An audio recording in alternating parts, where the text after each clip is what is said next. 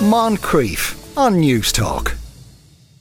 Now, it's long been received wisdom that certain pubs have better Guinness than others, and that it's near to impossible to get a good one outside the country. There's even a website dedicated to how bad Guinness in London can be, so is all that true?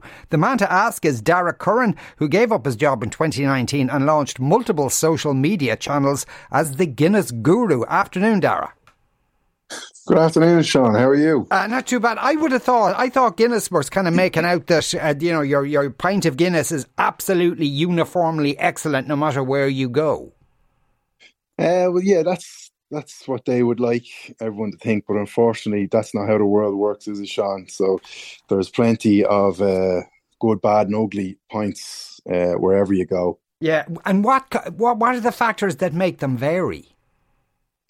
Um, like to be fair, all the pubs they do get delivered the same stuff. Um, especially in Ireland anyway, it's going to be up for debate whether outside of Ireland, and that's a whole nother story. But hmm. um, it, it, I guess it comes down to the pub, the sort of the love and the passion that the pub puts into it. Like there's different pubs who have three, four, five generations, kind of who have um, yeah built up that uh, wealth of knowledge over the years, and it just comes down to different stuff like simple as cleaning your lines, having the the right technique when it comes to your glassware, all that sort of stuff. So it's quite uh, nitty gritty.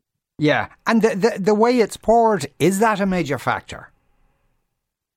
I wouldn't say it's major. It, it definitely contributes to the like like once the Guinness gets to the sort of tap like if it's bad, then it's too late. Do you know what I mean? You can't mm. if if you've done the if the work hasn't been done, then I wouldn't say you could save it. But obviously, like you you want to use the two par pour and that sort of stuff to make sure the the domage, the nice head comes up on top, and you want the head to be the right size and stuff like that.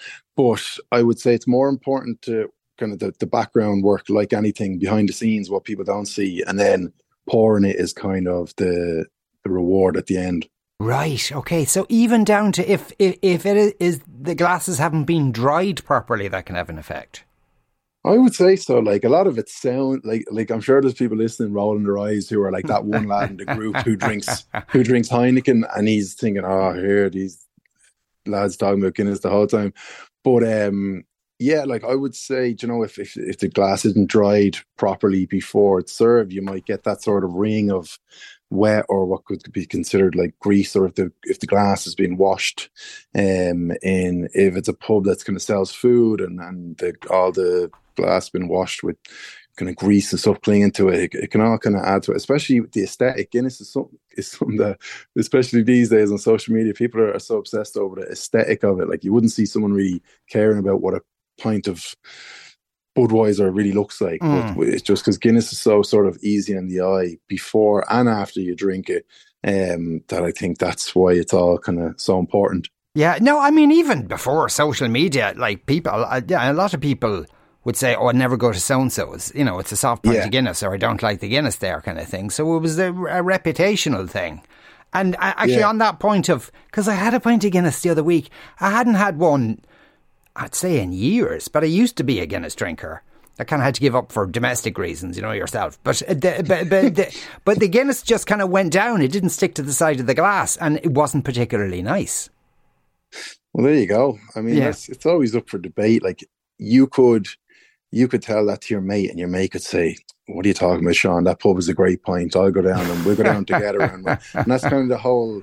I think that's why it's it, it, this sort of debate whether it's like if something's been talked about, then that's good. You know what I mean? So whether you might say it's good and someone else might say, no, I'll prove you wrong. We'll go down and say, oh no, it's usually good. Or, or anyone's local, like could be good on one day and not great the next day. So mm, I suppose the true. pubs with the, the pubs with the reputation for the really, really top, top pubs, like your Gravediggers, your Mulligans, your sort of Kehoes, they would have like every point that they serve would tend to be top notch. Do you know what I mean? Yeah. Now I know that, that there's three there are three Dublin pubs. In fact, Owen, uh, one of our listeners, texted in to already say the Gravediggers. Yeah, you say Taaffes in Galway is is excellent as well, but Kildare seems to get a fairly poor rating. What's you know why is that? Uh, do they just not care? that was are they not really Irish? That was just some. Um, thing I, I, did with these lads, and they kind of like I've never done it by area. I just have a map, and my scores are, are there. Like I don't really t- tally up the area, but these lads tallied up the sort of counties, and I think some counties got a bit of a raw deal because say the likes of Kildare, I think I've maybe only been to one town or something where Dublin, Galway, you'd have been to a load. So I, I personally, I'm definitely not going to be putting my hand up uh, for slaughter for the people of Kildare listening, saying that lad saying Kildare pints are bad. I definitely yeah. never said that like that. But uh, has uh, has it happened to you yet though? Because it might happen, Darragh, that you know you walk into a bar and the barman looks at you and says, "I'm not serving you. Get out. I, I don't want Look, you know." And uh, written about my think, pints. You would think now, but luckily, like they either know me and they just stick a pint on, or they don't know me and they couldn't care less, but they don't like I'll tell them what I'm doing and they couldn't care less, but they'll All let right. me at it. You know what I mean? Okay. Because at the end of the day, I'm just sitting in the corner filming myself. It's not really some big deal. Do you know what I mean? Yeah, yeah. If um you walk into a bar. Now, this is not professionally. You're, you're in a bar with friends, and, and your man mm. says, "I'm sorry, the Guinness is off." What, what, what do you order then? Well, there's no way in hell a proud barman is is telling anyone his Guinness is off.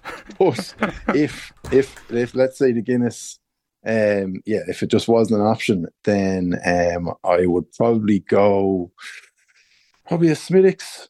Used to like the the Birra Moretti, but I think uh, I think it kind of ran its course for me. But yeah, probably mm. Smithwick's or a pint of Kilkenny is lovely, but hard hard found.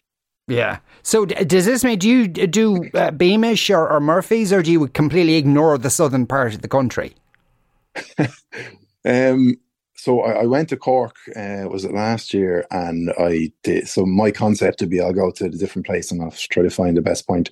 And while I was in Cork, I said I better try a Murphy's and uh, a Beamish. Now wasn't mad on them, but I only tried them once. I've tried both since. Still wouldn't be mad on the Beamish. I would. I, have said it's like a pint of Guinness with twenty cigarettes sitting inside it. No offense. no offense to the people. oh, no offense at all, Darragh. We have to leave it there. Uh, uh, Darragh, uh, Darragh Curran there, not scared of courting controversy. Moncrieff weekdays at two p.m. on Newstalk.